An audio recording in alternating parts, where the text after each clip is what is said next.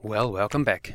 Hi, kia ora, and konnichiwa. This is my second ever podcast. Woohoo!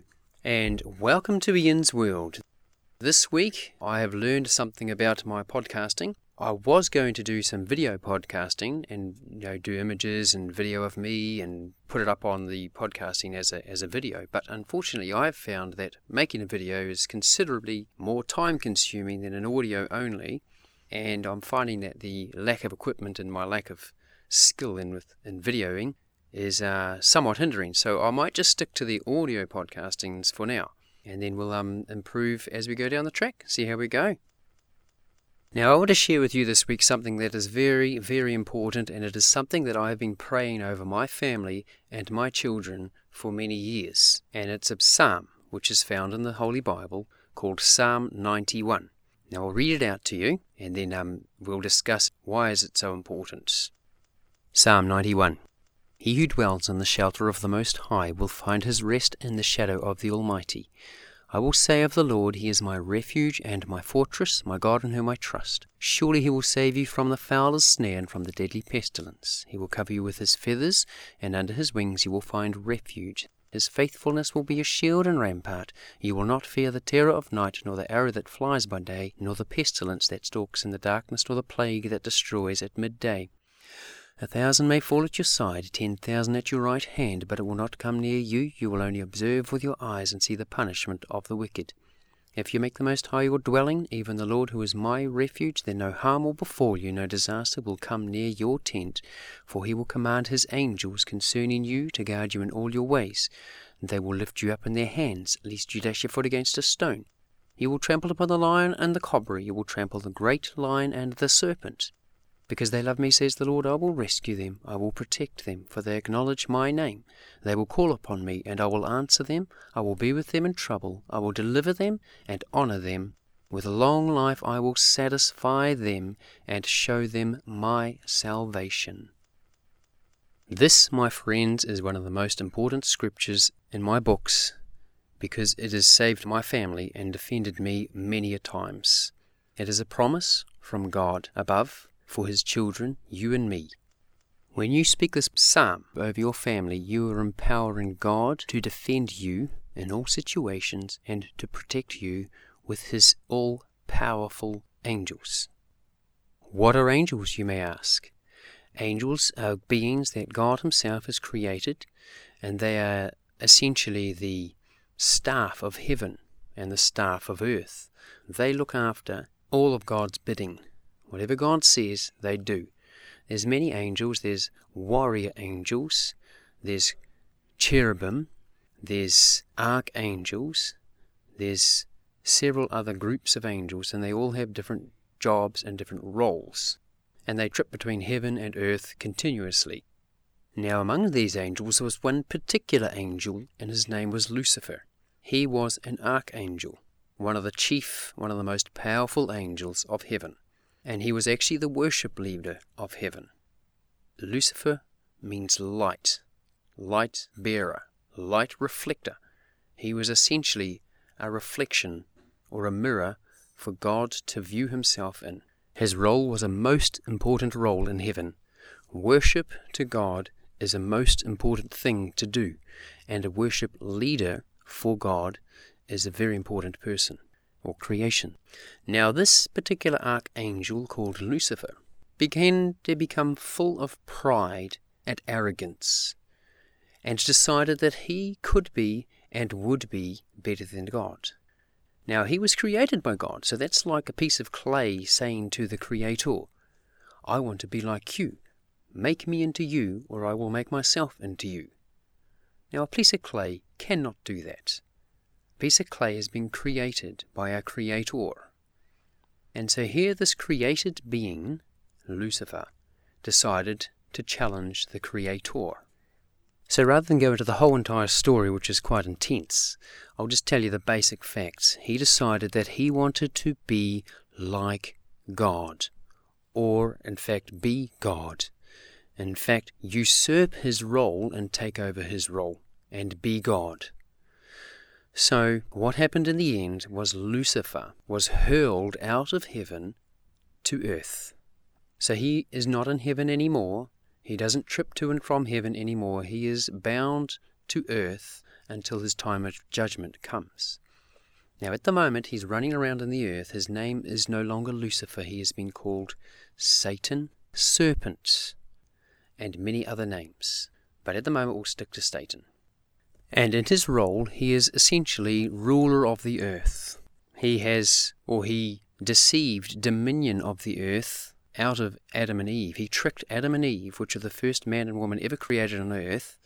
He tricked them out of their inheritance. He tricked them out of their dominion of the earth, and he essentially took the keys to the house and locked them outside and controls it now as a landlord of the earth. So, what has this got to do with Psalm 91? Well, in Psalm 91, Lucifer, Satan, is named. He is called the great serpent. He is called the great lion and the cobra. And his job is to destroy you and your neighborhood and your family and your earth and everything else in this world that is a reflection or a, reflects the beauty of God. He is essentially a deceiver, and his role now is to deceive you and me and anybody else and pit us against God, our Creator, and essentially turning us into that same piece of clay that He was, and saying to the Creator God, I don't need you. I can create myself. I can do what I want. I have dominion in the earth. I am God. Now that is why Psalm 91 is so important. We are not God. But we have an enemy who is trying to destroy us, or essentially trying to destroy God. And the only way that he can destroy God, or try and destroy God, is by destroying God's creations, you and me.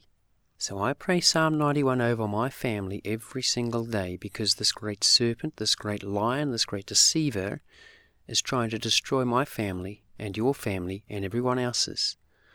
So I'm calling God and His angels down to defend me and my family. But the story I've got today is not to do with that. We're still talking about the birth of Jesus, the Saviour of the earth. We haven't got very far along that story, so we'll stick to that story for now, but I'm just giving you a shining a light upon where we're heading and what we're up against. So let's hit the storyboard, eh?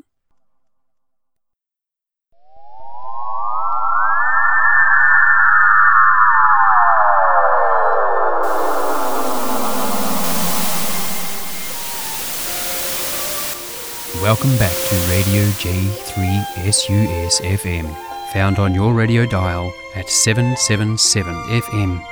Boy, have we got a lineup for you today. Join us now for Storyboards. The story of the babe of Bethlehem. Soon after the time when John the Baptist was born, Joseph the carpenter of Nazareth had a dream. In his dream, he saw an angel from the Lord standing beside him. And the angel said to him, Joseph, sprung from the line of King David, I have come to tell you that Mary, the young woman whom you are to marry, will have a son, sent by the Lord God. You shall call his name Jesus, which means salvation, because he shall save his people from their sins. God's people had already had several kings, and some of them had been selfish and cruel. But Jesus was to be a new kind of king, one who would save and not destroy men. Soon after Joseph and Mary were married in Nazareth, a command went forth from the Emperor Augustus Caesar through all of the lands of the Roman Empire for all the people to go to the cities and the towns from which their families had come, and there to have their names written down upon a list, a census. For the emperor wished a list to be made of all the people under his rule. As both Joseph and Mary had come from the family of David the king, they went together from Nazareth to Bethlehem, there to have their names written upon the list. For you remember that Bethlehem in Judea, six miles south of Jerusalem, was the place where King David was born, and where his father's family had lived for many years. It was a long journey from Nazareth to Bethlehem, down the mountains to the river Jordan, then following the Jordan almost to its end, and then climbing the mountains of Judea, and Judea to the town of Bethlehem. When Joseph and Mary came to Bethlehem, they found the city full of people who, like themselves, had come to have their names enrolled on the census or written upon the list. The inn or hotel was full, and there was no room for them, and Mary was heavy with child. For no one but themselves knew that this young woman was soon to be the mother of the Lord of all the earth. The best that they could do was to go to a stable where the cattle were kept. There the little baby boy was born, and was laid in a manger, or a feeding trough, where the cattle feed from. On that night some shepherds were tending their sheep in a field near Bethlehem, and suddenly a great light shone upon them, and they saw an angel of the Lord standing before them, and they were filled with fear as they saw how glorious the angel was. But the angel said to them, Be not afraid, for behold, I bring you news of great joy, which shall be to all the people. For there is born to you this day in Bethlehem, the city of David, a Saviour who is Christ the Lord, the anointed King. You may see him there, and you may know him by this sign. He is a newborn baby lying in a manger at the inn. And then they saw that the air around the sky above them were filled with angels, praising God and singing for joy. Glory, Glory to, God, God in the highest, and on, and the, on the earth peace among men, in whom God, God is well pleased. While they looked with wonder and listened, the angels went out from sight as suddenly as they had come. Then the shepherds said to one another, Let us go to Bethlehem, and see what this wonderful thing has come to pass, and which the Lord has made known to us. Then, as quickly as they could go to Bethlehem, they went and found Joseph the carpenter of Nazareth and his young wife Mary, and the little baby lying in the manger. These angels come. They told us about the baby and where we could find him. He's a special one. Rejoice! Oh, how exciting, how rejoicing! A new king! Going to change the world, he is. They told Mary and Joseph and others also how they had seen the angels and what they had heard about this baby. All who heard their story wondered at it. Mary, the mother of the child, said nothing. She thought over all of these things and silently kept them in her heart. And after their visit, the shepherds went back to their flocks, praising God for the good news that had been sent to them. When the little one was eight days old, they gave him a name, and the name given to him was Jesus, a word which means salvation, as the angel had told both Mary and Joseph that he should be named. So the very name of this child told what he should do for all mankind, for he was to bring salvation to this world. You're listening to Radio J3S FM on your radio dial at 777 FM. Now back to the mix.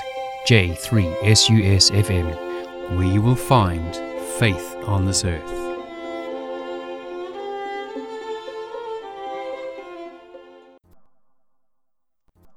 Well, back again. I think um, we'll end the podcast there today because it's been quite a long one. Thank you for your patience. But um, I think we might talk a little bit more about Psalm 91 tomorrow and um, see where the next story, well, not tomorrow, but the next podcast, and see where the story goes.